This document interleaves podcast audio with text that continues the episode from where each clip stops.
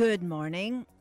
I'm your host, Claudia Shambaugh, welcoming you and maybe a few listeners, new listeners, to the September 5, 2017 edition of Ask a Leader.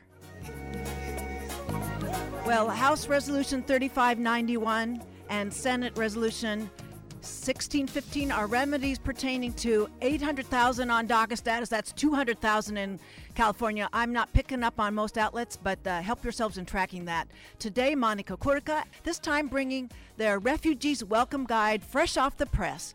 A beautiful and remarkable piece of work. For those unaware of what refugees are enduring, each section of the guide is pause for thought among we who are already settled. In the second half, Dr. Jian Peng, Chief of Water Quality Planning at Orange County Public Works Environmental Resources from his agency's Low Impact Development Toolkit, will explain some elegant solutions for purifying stormwater and using it for groundwater recharge. Not quite the tool for hurricane downpours, but effective in our Southern California climes. We'll be right back after a short station break.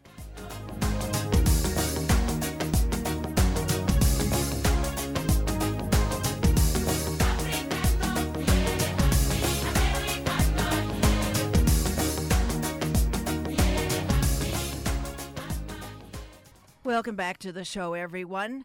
My first guest is activist of the local chapter of Refugees Welcome, advancing the cause of refugees of all types and backgrounds from all around the world.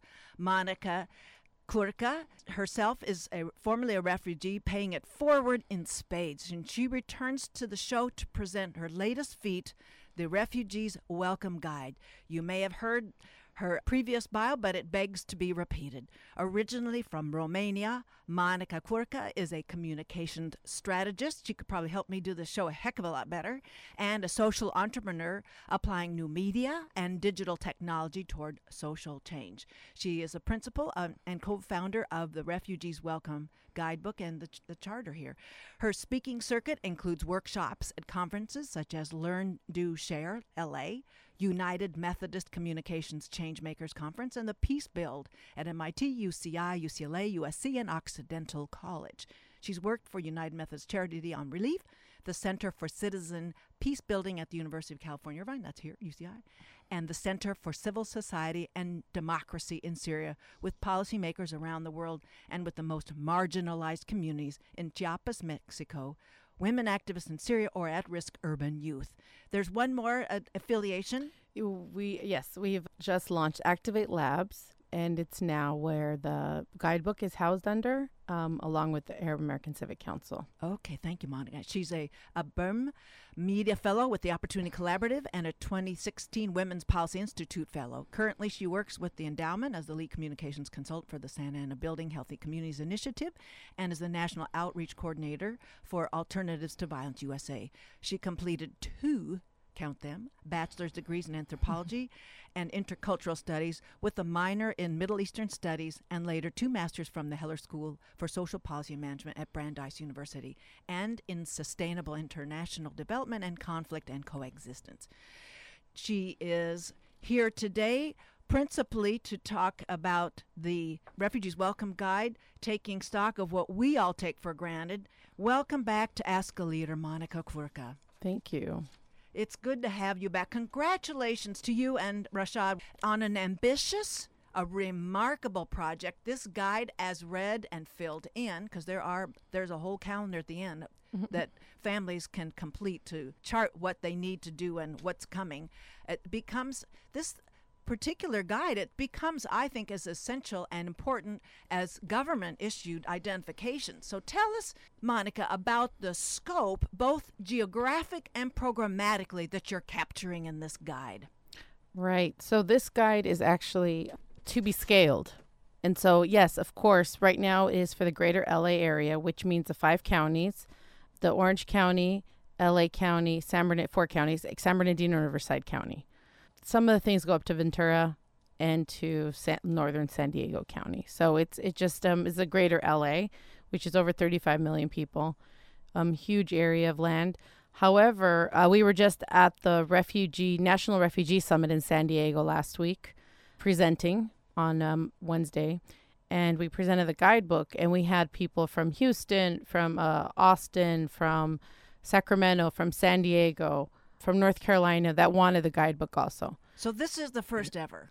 this is the first ever like this. Um, it's interesting that the California State uh, had just um, also had a present presentation that they created a resource guide, refugee resource guide, and basically it was uh, all of the different websites that the state puts out under one roof, and so even they have something that's a little bit similar, but it's just their program. It's not even local resources, and so really the people working on on this issue, you know, they were we basically sold out. Agencies like IRC and um, IRIS and so many agencies that International resettled. Rescue Committee. Yeah. And the other one? International. Um, I- it's the. Episcopalian and then the Lutheran uh, Refugee Services and Catholic Charities. Um, and these are national groups that wanted this in their communities. So, yes, Bravo. here it's here. Um, however, the way we did it is that each section has an introduction about the section and then it has local resources that refugees can access. And they are culturally sensitive. So, this is for the scale of this, the scope of this is also for Arabic speakers. Yes, it's And- in English and in Arabic. It's in, yes, so it's uh, completely bilingual, and it's really for Muslims or Christians. Um, and so we have sections like basic services that is for any refugee or anybody that's even on CalFresh. Let's say that's somebody that gets uh, government assistance, and that section, you know, is, includes uh, health and education and jobs and other ways of, of first thirty days. Paperwork 101. Yes, exactly. So it's the things you have to do within the first 30 days. Enroll your kids in school, social security card, all of these things.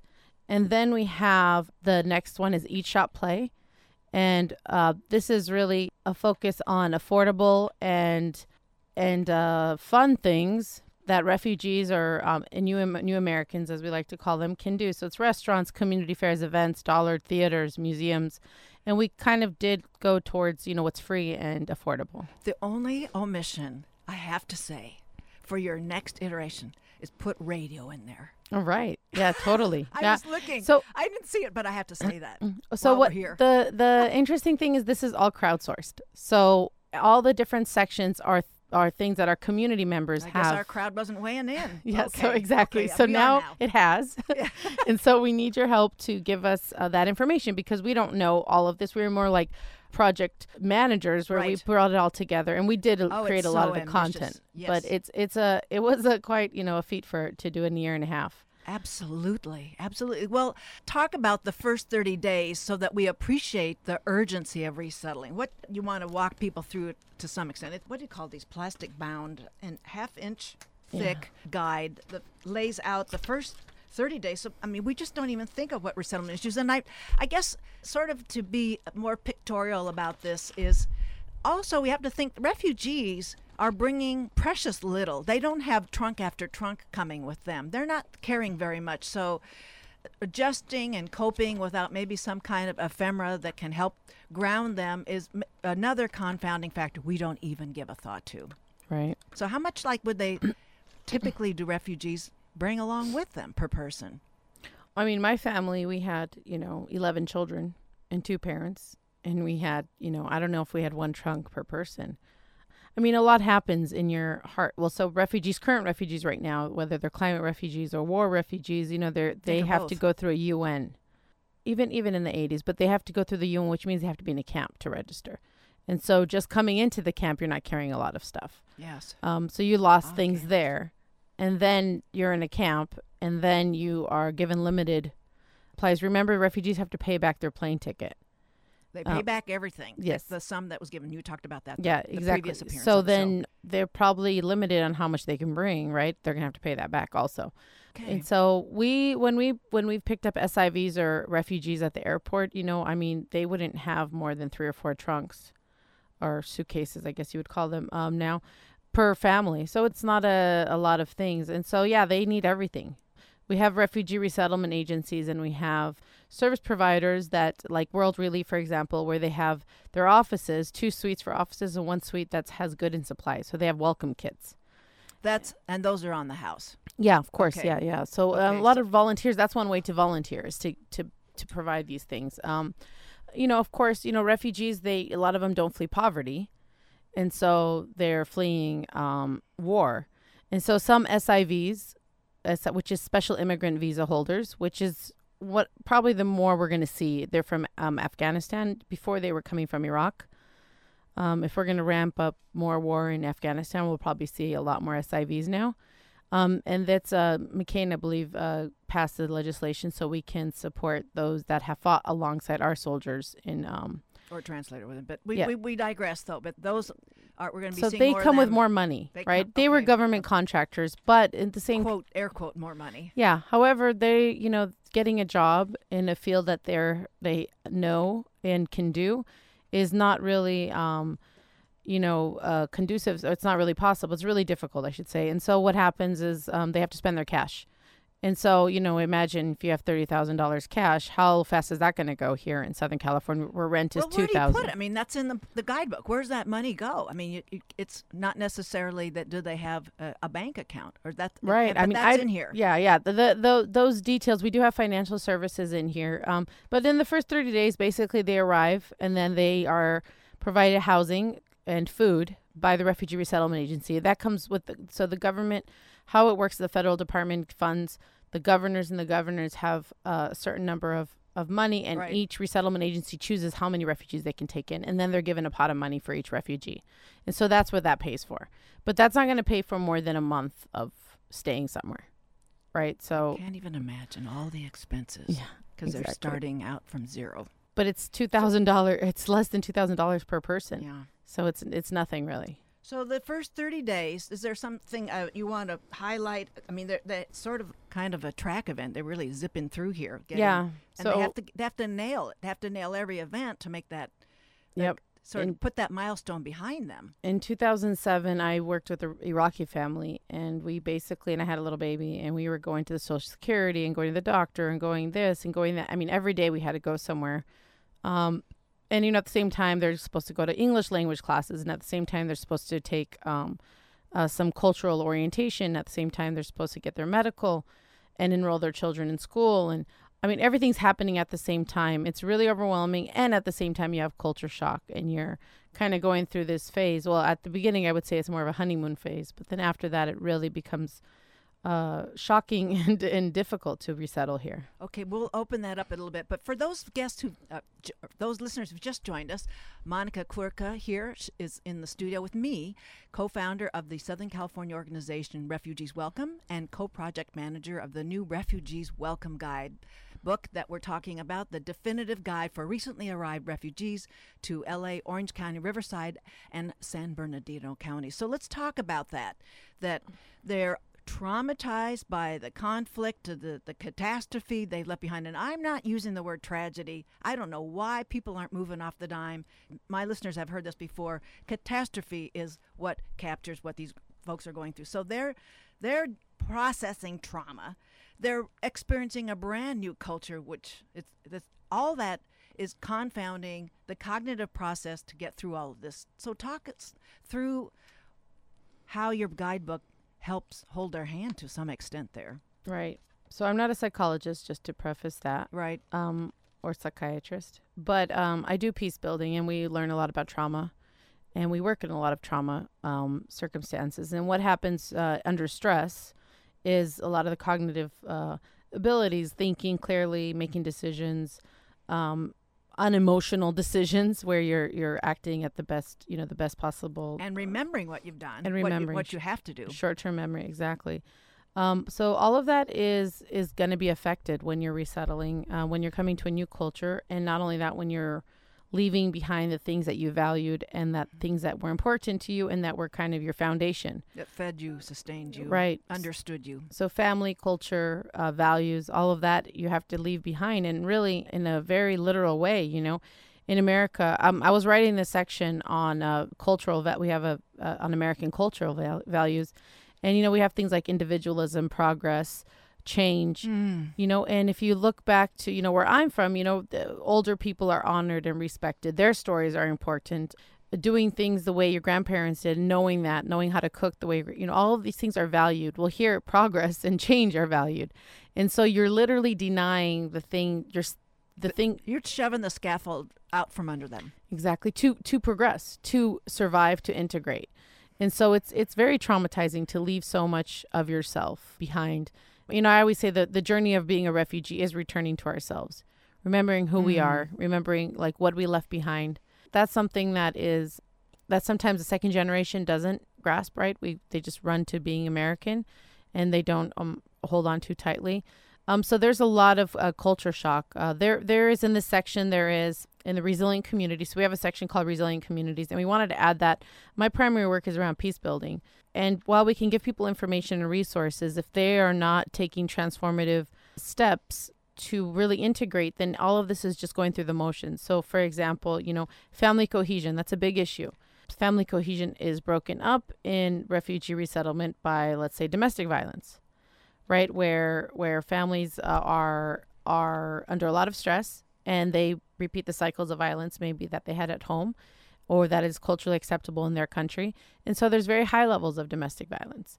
And of course, I mean, and, and a lot of women don't even know how to define it. And so we even start with just defining what is domestic violence. You know, what making decisions on your own. If somebody gets angry because you make a decision on your own, that's violence, right? Um, if you're always under fear or threat of being yourself or what you wear or what you do, how you feed the children, that's not normal and that's not healthy. Um, but that's very normal in many, many. What bring. Yeah, yeah, exactly. And so you're unpackaging how that's going to be Yeah. shuffled here. Yes, we do family cohesion. We do changing roles, right? So a lot of um, we have families that where the husbands are maybe injured uh, from from birth or from the from the war in Syria, let's say, and so now the wife is taking a role of leadership, or maybe the man was, um, you know, we have the SIVs that the men were security guards in jails, right, in in that housed uh, insurgents. Well, I mean, there's not so many jails that are going to hire them uh, at this point, right? They have to become sheriff's deputies. They have to do a lot more steps. So the women getting jobs is a lot easier. And so now we have women that are breadwinners, and we didn't have that before. Um, yes. Right. No, I, go ahead. I, I that I was there's a section in the suicide prevention that also talks about how the family's getting shuffled around, and I don't know if you wanted to read that paragraph that you prepared for us, so it gives people an idea of how much the structure is reconsidered, and, and all families are being are using this guide. So So actually, I wanted to say the person that wrote this. So all of this was crowdsourced. So the person that wrote this, um, she wanted to remain anonymous, but Oh. her her her son uh, um, committed suicide. Oh, that's where that came and from. And this is actually a gift that she has uh, Wow. given to refugees is how to go through this situation. So she says you may encounter unique stress within your family. If you are a parent you will have trouble advocating for your children in a strange culture and tongue. Your child may become a translator for you changing the power balance in your relationship. You may have conflicts with your children over new and old cultural values. You may be uncomfortable with some of the customs and mores in your new country. You may not know your rights or be afraid of authority. You may not feel accepted by the people in your new community. Yeah, so that really also touches on microaggressions and, you know, um, refugees feeling very, uh, by little things um, as outsiders. Um, and so that, that is something that's even hard to be tangible, but now you have to address it. And then you have to address it in a time of crisis. So all of these are different steps that make it so hard um, for refugees to resettle. And then we didn't even add like mental illness. Um, there's there's a lot of stigma around men- mental illness, and you know uh, within you know the Arab American community or the Arab community, uh, even Romanian. When I you know we hear some person committed suicide or some person this happened or that happened. Well, you know that that is something that's happened before. This is a mental illness issue. It didn't just happen out of the blue, and that's where um, the stigma needs to really be addressed and, and dealt with early on. Well, I had no idea of the background of that. Can we know where what country this family is from? Uh, the That r- the men- oh, so it's a Syrian It's family. a Syrian family. Mhm. Okay. Not Yeah. to. I don't want to encroach any. Oh, oh, this on- family. No, I'm sorry. The suicide prevention. No, she was. Um, I believe she's Jewish, and she uh lived in um in Israel for a while, and so she actually was living in a kibbutz, and she saw the violence, even of the kibbutz taking up land of Palestinians, and she left it. And now, um, I mean, I, I think she'd probably be a little bit more, but she she actually advocates for Palestinian rights now. So when you're laying out the structure here of the guide and what the refugees are processing, you talk about the uh, you have a lovely graphic that shows sort of the mood peaking at the beginning and then mm. dropping and then showing us that the 2 to 6 months in that first year are the most difficult and you're trying to help with it's it's printed word but with with various support that they're able to find. Talk about that two to six months and how you came up with that that graphic. Where did that come from? Oh, so it's actually on the government on a USCIS website, okay. and, it, and it's also very well known in culture work that there's about a, a six months uh, phase that somebody will go through till they're emotionally integrated, not maybe physically. And so the honeymoon, you know, phase, everything's new, everything's exciting, and that's why it's you know when you're go on vacation. Exciting though, I can't think. Not in a, it's I mean a so so exciting way. It's got to be traumatic and sort of mixture of excitement. Well, the first Positive, honeymoon negative. phase. Yeah. So yeah. the honeymoon phase is really where things are um, new, right? So it's it's everything's novel and so it's not very uh, i would say even like uh, traumatic it really is it's like traveling right the relief of getting out of danger's way maybe that part that also but is part yeah. but you have to you know if you come from a refugee camp and then you're coming to an apartment yeah, that's not. a, That's a. That's a getting a one up. There. There's right. the honeymoon into the hotel. Right, yeah. Okay. I mean, qu- quickly, quickly, you do get. You know, we've had families that are being resettled, and then they have, uh, you know, cockroaches in their apartment, you know, when they're trying to find a place, and then they realize that the only place they can get is a is a cockroach infested place, and it's really. that's not yeah honeymoon that's not wonderful. But first you have the honeymoon phase and then you have the culture shock and that's really where you go down the drain. That's where a lot of the family cohesion issues have the you know domestic violence where a lot of the trauma happens and people are very very stressed out. Um you this happens not only to refugees this happens to anybody who lives in different parts of the world for longer than you know six months that you'll go through this phase also that's very common. And then you kind of become normalized you start getting adjusted and you realize that you know there's ways that you have power and autonomy in the system even if you don't understand it. So you're preparing this guidebook mindful that all members of the family are using it. So is that are those voices coming out intentionally in there in this guide? Yes. So we wanted so we're doing an app and a website also. Yes. Um, but we wanted to make sure that the families first have it in the uh, in a printed form and also visual because a lot of uh, the women do not have access to the to the electronics for whatever reason. You know, I mean, if, if the husband is a breadwinner and he needs a phone for work, then it's going to be a little bit more challenging to buy, you know, some a few smartphones and then accessing all Kidding. the websites and everything. So it, it it's not just a plan. You got a cell phone plan. Exactly. How many phones? I mean, it's well, you need Social Security and you need a credit. So that's another zip, zip, big zip. problem um, in that. I'm I would say just to just to lift up something that you know is the biggest problem. I would say in refugee work in Southern California, in San Diego or here, is housing. The way it's a problem for us. Um, housing is the most difficult. Right now, we have different um, refugees that are living. There's one apartment complex, I'll give you an example, in Westminster. And the owner lets refugees come in, which is a plus. So, you know, to I guess, point. Uh, to a point, but the cost of rent. So, this is Westminster. So it's not exactly the bastion of, you know, vacationing in, in California. It's not West LA. It's not Santa Monica.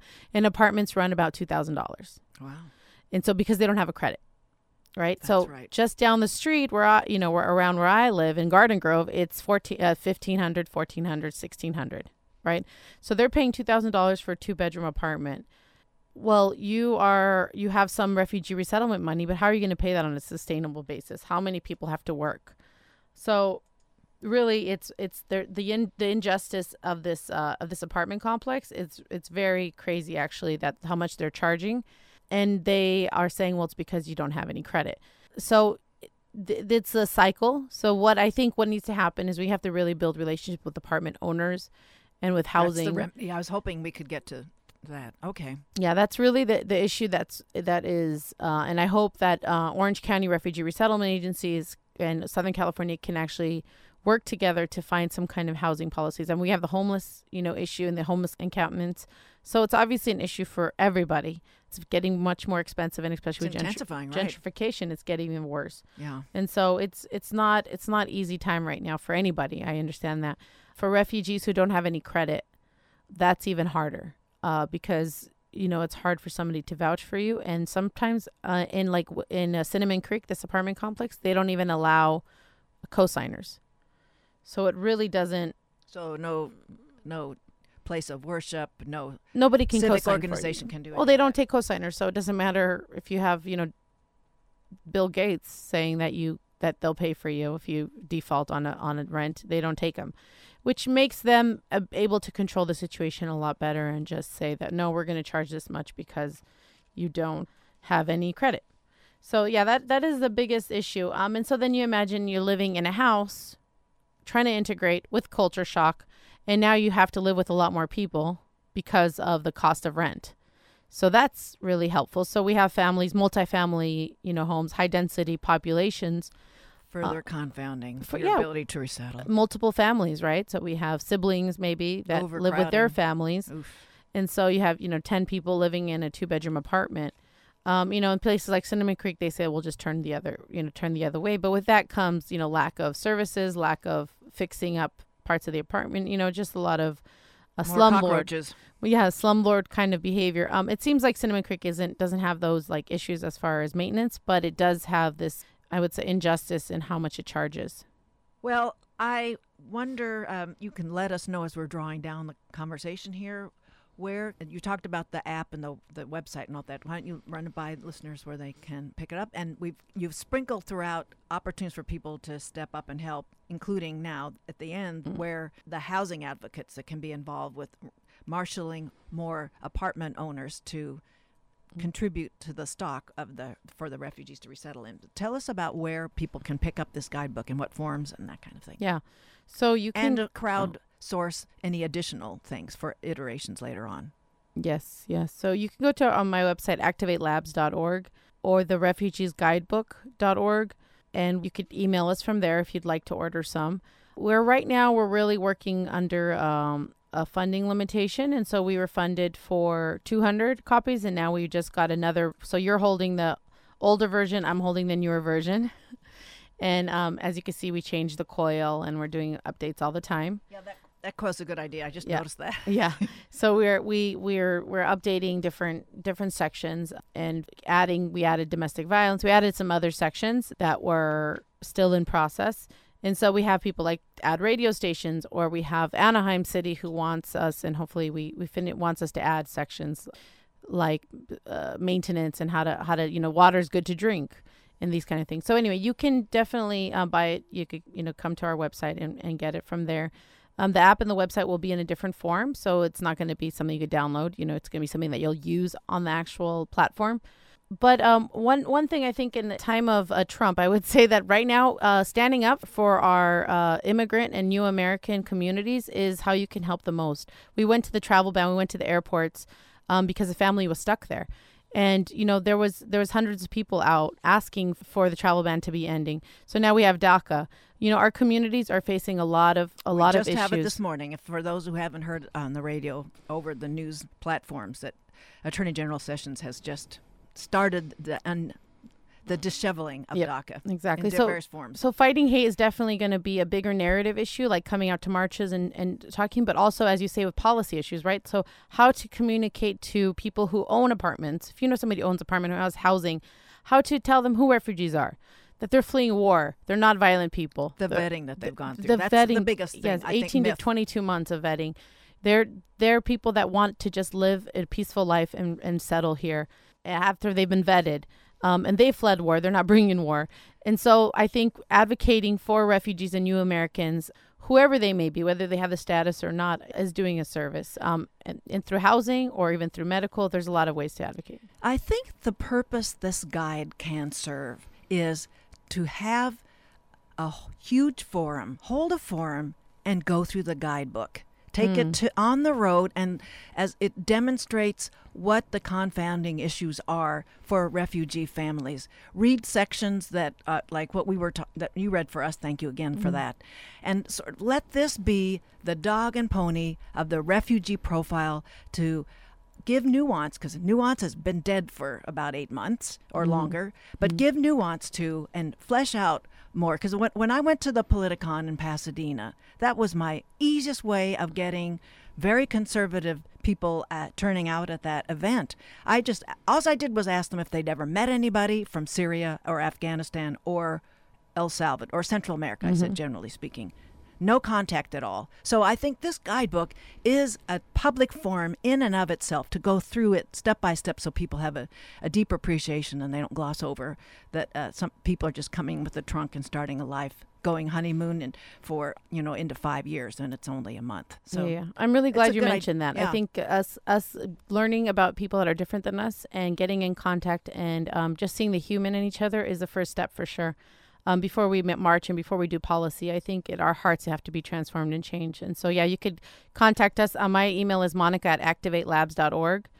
And we have the Arab American Civic Council and uh, activatelabs.org. You can go to any of those uh, websites and we'll be happy to connect you with refugees if you want to get to know. Um, we do refugee dinners, we do iftars, we do a lot of right. this uh, more human to human peace building work.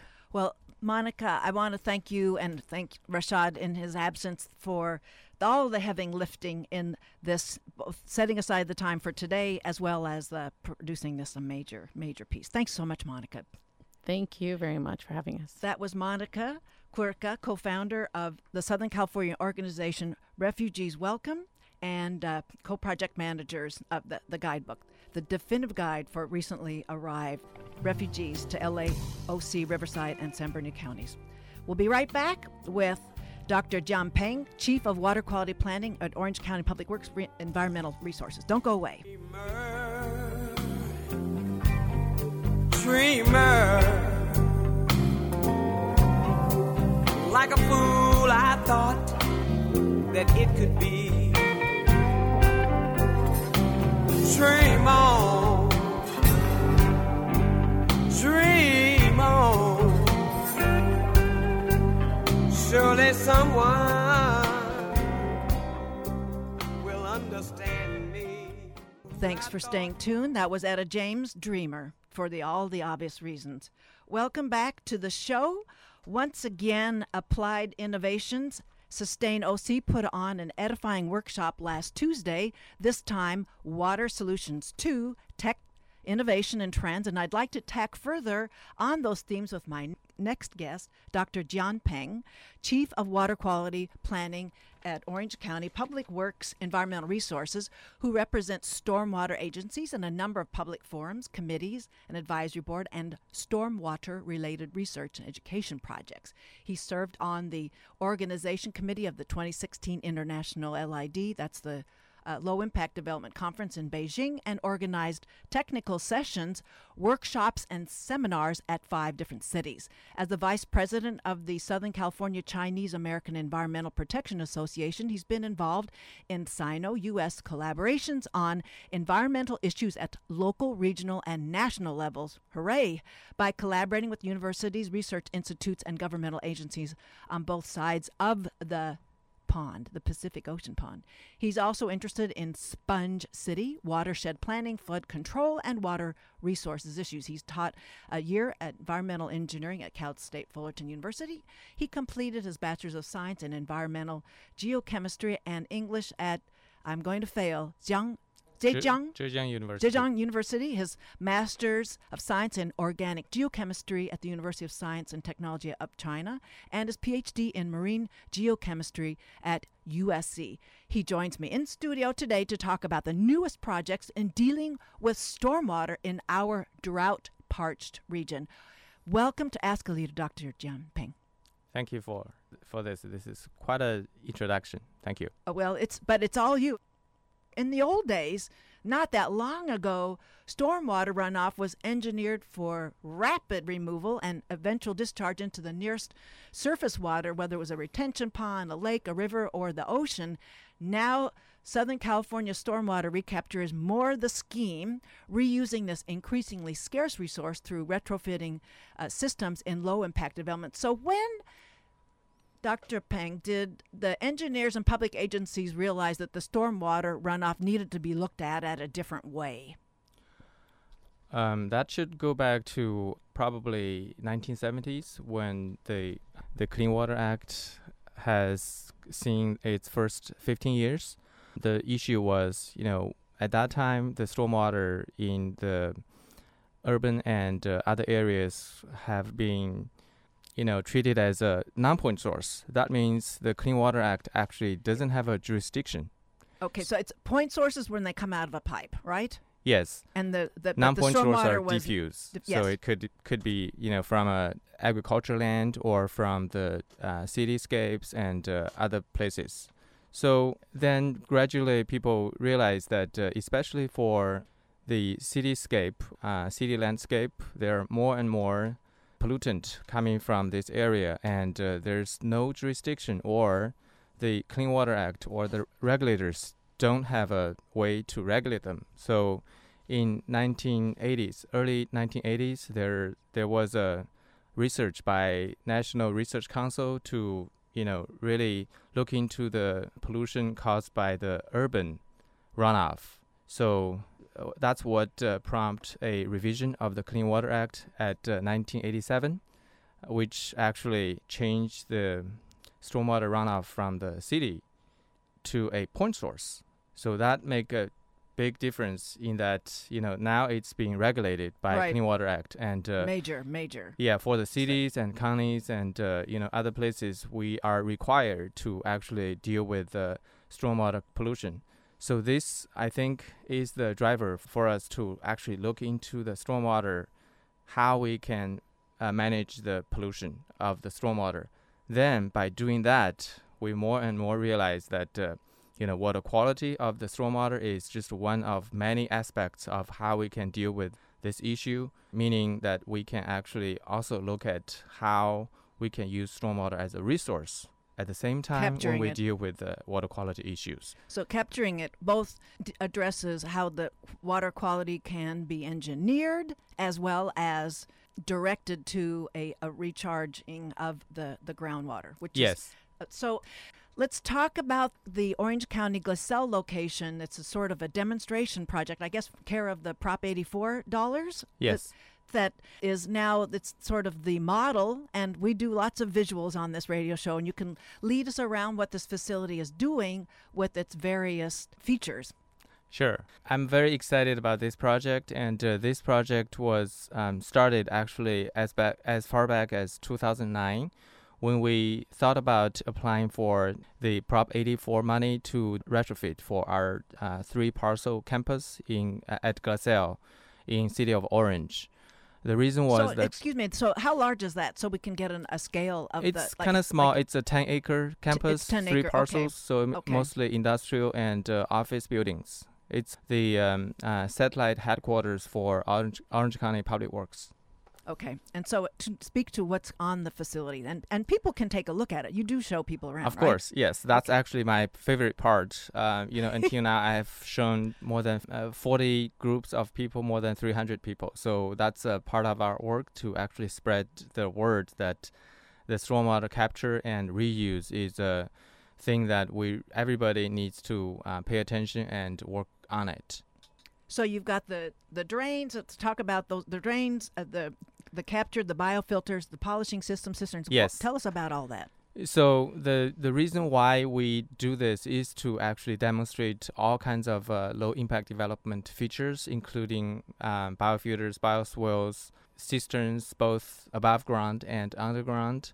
We have uh, tree boxes and all kinds of uh, stormwater features, so that you know we can actually in a small uh, campus like we have demonstrate all type of uh, low impact development features and uh, not only how to construct it, but also how they perform in terms of cleaning up the stormwater and also reuse the stormwater for irrigation and other purposes.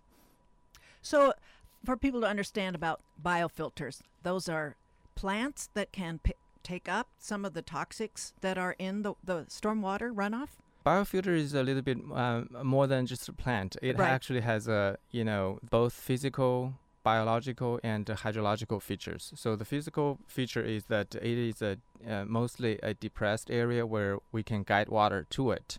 So it has a plant on the top, mulch, and then the filter media in the middle. We have a under drain to drain a- a- excess water, but also you know the the water we drained actually has been cleaned up, so we can use it for groundwater recharge and other purposes.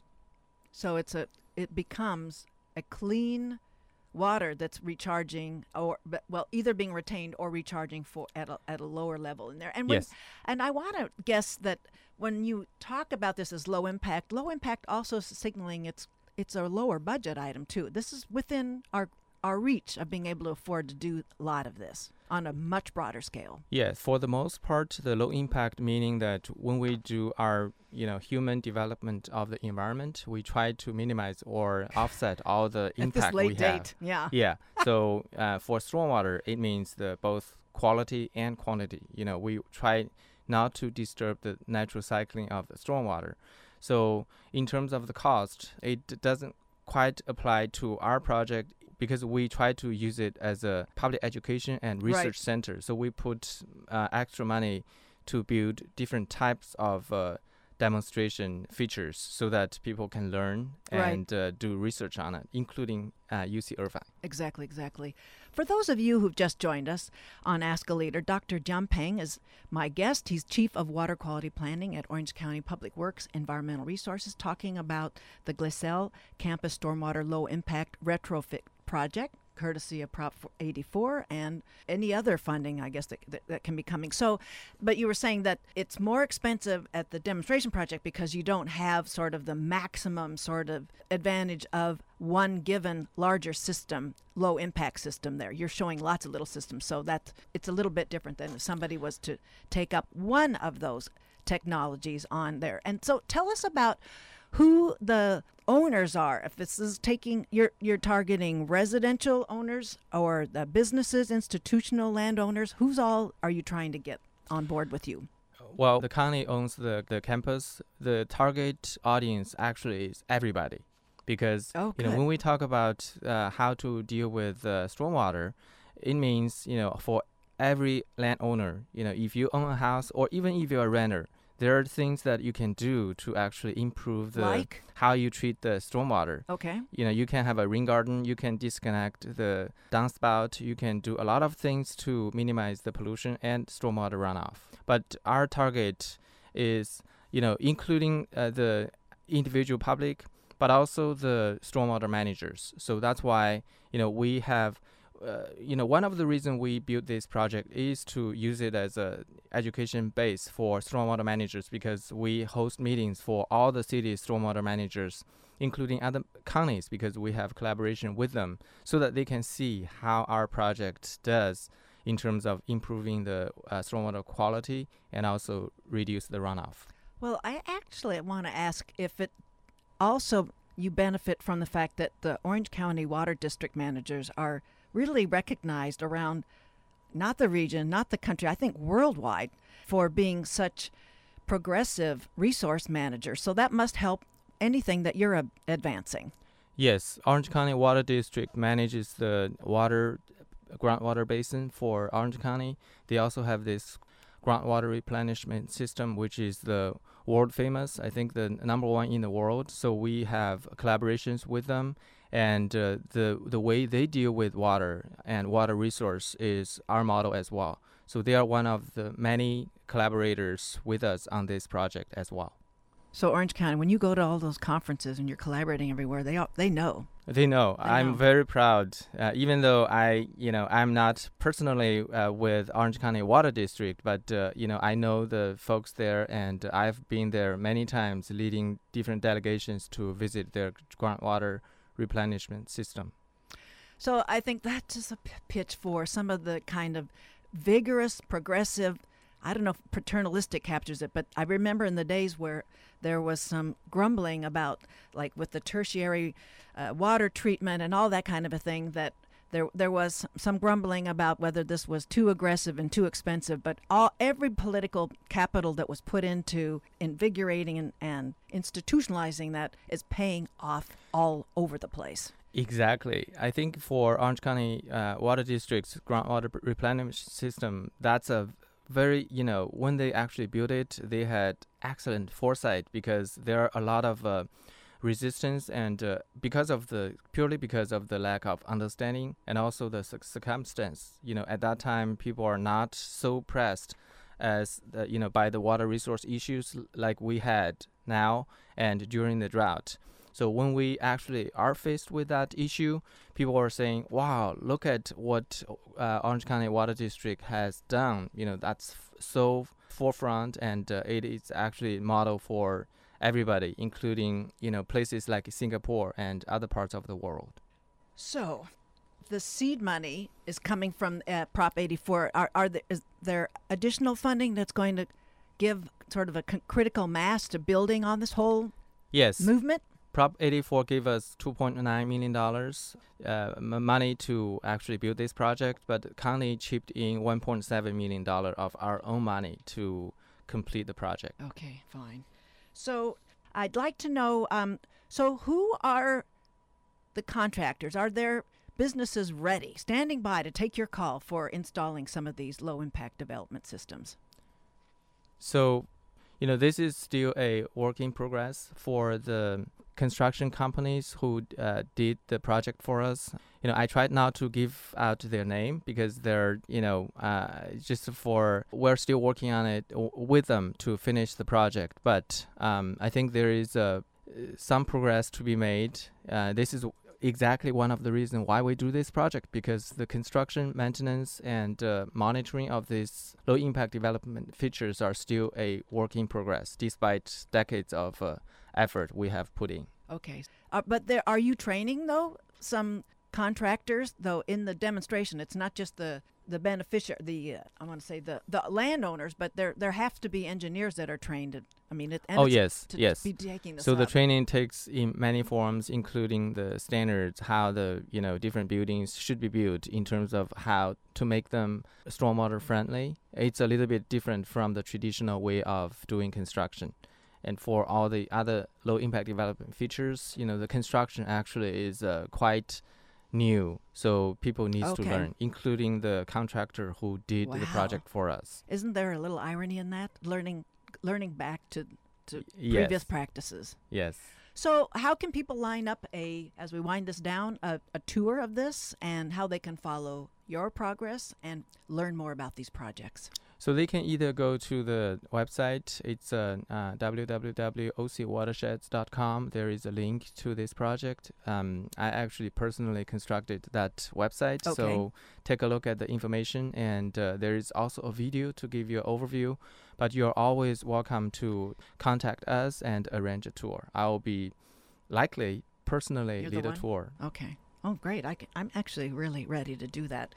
So, I think with Houston, there's a problem on our minds that 53 inches of rainwater in, I don't know if it was two days or three days, I lost track, but that that kind of runoff situation is just would clobber any system. Nothing, there's, we can't afford to build something that retain that. But so, what just the way this low impact design works sort of just what kind of a rain event can it manage in a sort of a realistic sort of scale on any parcel Yeah, for our project, we're designed to deal with a two-year storm. okay so that's not much Uh, that's about 0.85 inches. Oh, okay. So nothing compared to Houston, which is a 500-year storm. So you can only see it once every 500 years. well that's changing those all of those formulas are changing with climate change Y- yes. we're rethinking that mm-hmm. 500 year it's going to five month I but- don't but know, I understand, but, but it's- it I is know it's- very, very rare event. yes rare and, and increasingly Yes. happening. okay well i want to thank you dr champing for coming to ask a leader today and fill us in on this and we'll put on the podcast summary all of these links so people can follow what you're doing and uh, take tours ask good questions and uh, you know see what they can uh, do to take to their neighborhood associations to their parcels that they own uh, investors and i mean anybody anywhere Sure. Thank you for having me. thank you very very much let's see here we go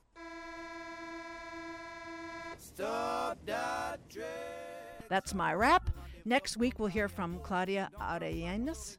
She's a downtown family owner and, bus- and treasurer of the Santa Ana Business Council, and playwright Rachel Bonds, whose play Curve of Departure will be performed at the Argyros Theater at the South Coast Rep. Talk with you next week, and thanks for listening.